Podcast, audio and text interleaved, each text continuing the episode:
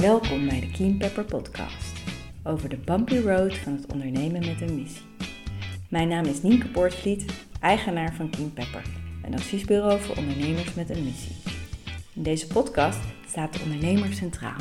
Door het delen van eerlijke en openhartige interviews met ondernemers en het delen van inspiratie, tips en adviezen wil ik jou als ondernemer helpen op jouw bumpy road naar meer groei en impact.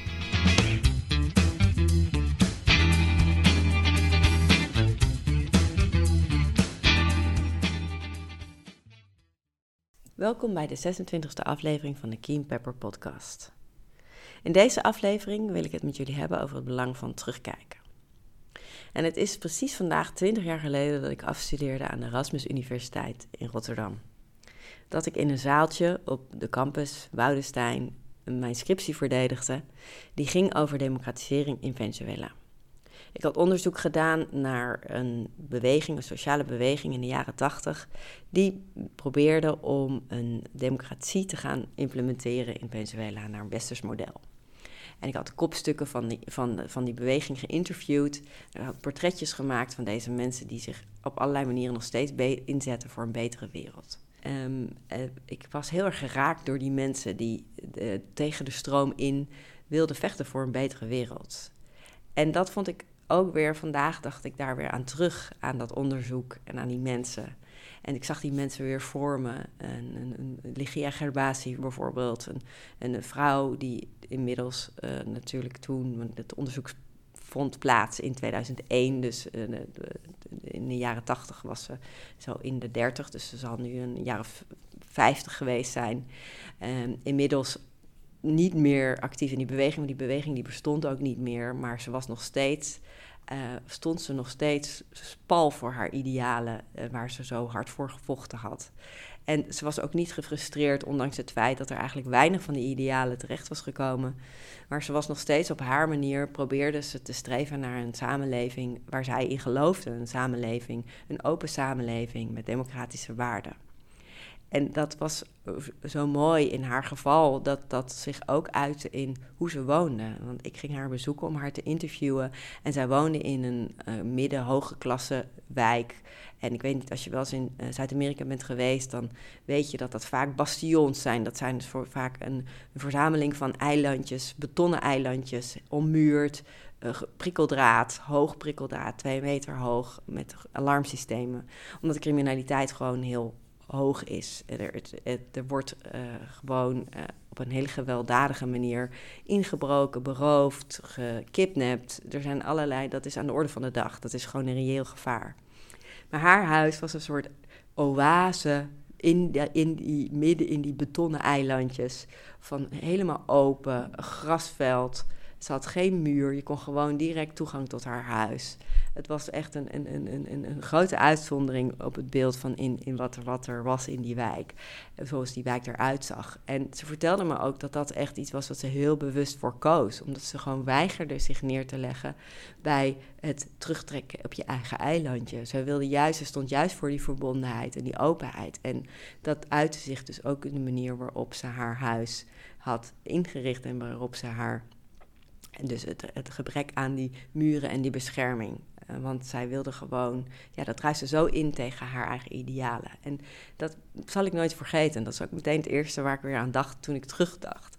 En ik zag daarin ook dat ik dacht, ja, het is eigenlijk een hele mooie parallel, een soort rode draad in mijn leven. Dat ik altijd gefascineerd ben geweest door mensen die tegen de stroom in uh, toch vechten voor een betere wereld. En het, de sociaal ondernemers, missiegedreven ondernemers, zijn precies zo. En die doen dat op een ondernemende manier. Zij was meer actiegericht. Hè? De leden van die sociaal beweging in Venezuela deden dat op meer een politieke, actievoerende manier. Maar een, een sociaal ondernemer is ook iemand die natuurlijk probeert, die, die, die een ideaal heeft. En dat probeert op een ondernemende manier te realiseren. En ik vond dat een hele mooie draad. En ik dacht, ja, dat is eigenlijk wel het belang van terugkijken zit hem ook in dat je voor jezelf die rode draad kan herkennen. En dat zit hem natuurlijk ook als ondernemer. Waarschijnlijk is er iets waar, waar, waar jij door getriggerd bent, waar jij voor wil vechten. En dat is waarschijnlijk een rode draad in je leven.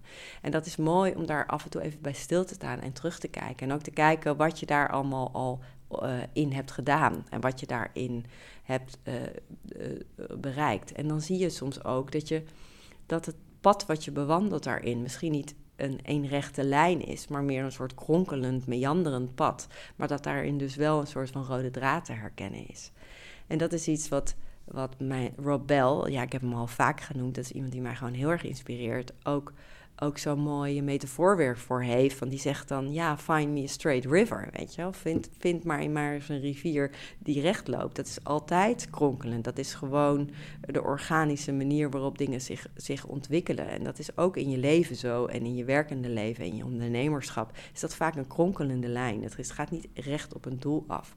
Je maakt een ontwikkeling door en die, die meandert zich eigenlijk zo door het landschap. Ik vind dat een heel mooi beeld. En dat geeft ook ons wat ruimte en rust om gewoon te accepteren dat ja, het soms niet helemaal gaat eh, zoals je dat misschien lineair in een rechte lijn zou denken, maar dat je daarin oh ja, een soort, soort natuurlijk verloop volgt, maar dat je daarin wel gewoon een, pad bewandelt waarin je dus een rode draad kan herkennen. Zoals voor mij geldt, de afgelopen tien jaar heb ik me volop bezig gehouden met het ondersteunen van ondernemers die op een ondernemende manier hun idealen willen uh, bereiken, tegen de stroom in.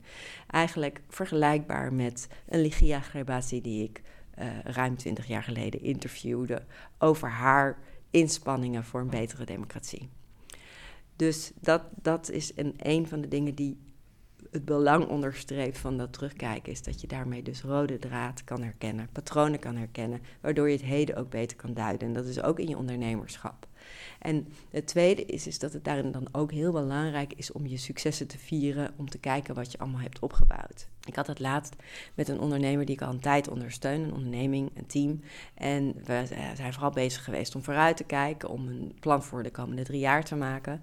Maar we hebben ook een soort monitoring systeem heb ik geïmplementeerd, waarin we na elk kwartaal kijken van oké, wat, wat is de stand van zaken?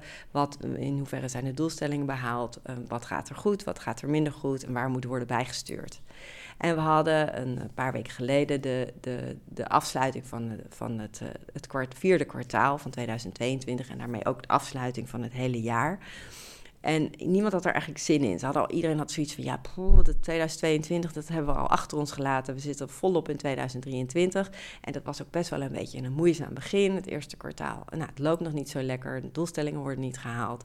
Omzetdoelstelling ligt niet op schema. Dus mm, het was een beetje een soort van, sfeer was een beetje te neergeslagen. En ja, het, het springde wat, het was wat lastig. En dan ook nog zo'n monitoringsbijeenkomst om te praten over het vorige jaar. Ja, wat heeft dat nou voor zin? Eh, dat hebben we achter ons gelaten we hebben nu onze focus nodig voor, voor de toekomst. Maar toch, ja, die meeting ging natuurlijk toch gewoon door. En hebben we juist in die meeting heel erg geconcentreerd op de punten en alles wat er allemaal al is gerealiseerd in het vorige jaar. En dat was, ja, dat was eigenlijk, eh, dat was, dat was echt heel mooi te zien. Want in die meeting was er gewoon een shift van uh, weerstand, we hebben er geen zin in en uh, ook eigenlijk geen tijd voor, naar een soort van, ah, wow, ja, ongelooflijk eigenlijk. Als we terugkijken, wat, hebben we eigenlijk veel gerealiseerd? Ja, die hele afdeling is nu zelfstandig, functioneert prima. Dat is vorig jaar gedaan. Aantal interne processen zijn echt veel beter georganiseerd, waardoor uh, echt prangende problemen waar we vorig jaar voor stonden, eigenlijk zijn verdwenen. En zo was er echt een aantal punten waarop je heel goed kon zien dat er heel veel waarde was toegevoegd in, in, het, eh, in dat jaar. En, en dat, dat gaf ook een heel ander perspectief en ook een verruimder perspectief, wat ook een ander soort energie dan geeft. En waarmee je ook beter weer kan kijken naar het heden.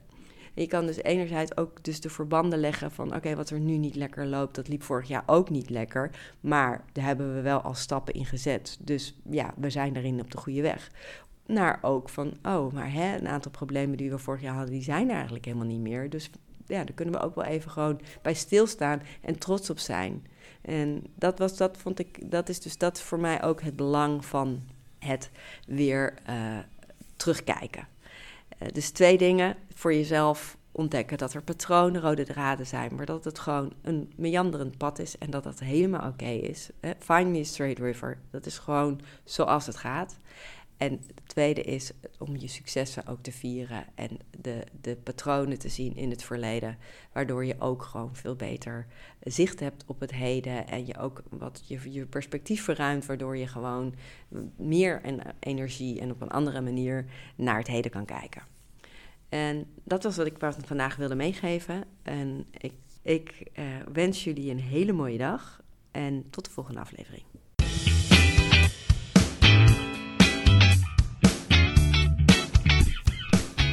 Dank voor het luisteren naar de Keen Pepper podcast. Als je deze podcast interessant vindt, kan je je via jouw podcast-app abonneren via de button subscribe of abonneren. Elke keer als er een nieuwe aflevering wordt gepubliceerd, ontvang je dan automatisch een berichtje. Je kan via de podcast-app ook een review achterlaten, dan kunnen nog meer mensen de podcast vinden. Als je iemand kent voor wie deze podcast ook interessant is, kan je de podcast ook delen via een eenvoudig linkje via Spotify bijvoorbeeld. En last but not least, ik vind het super leuk om berichtjes te ontvangen van luisteraars. Dus laat het vooral weten als je vragen hebt, opmerkingen of suggesties, of als je een belangrijk inzicht hebt gekregen door de podcast. Je kan mij bereiken op info@keenpepper.nl. Nogmaals, heel erg bedankt voor het luisteren en tot de volgende aflevering.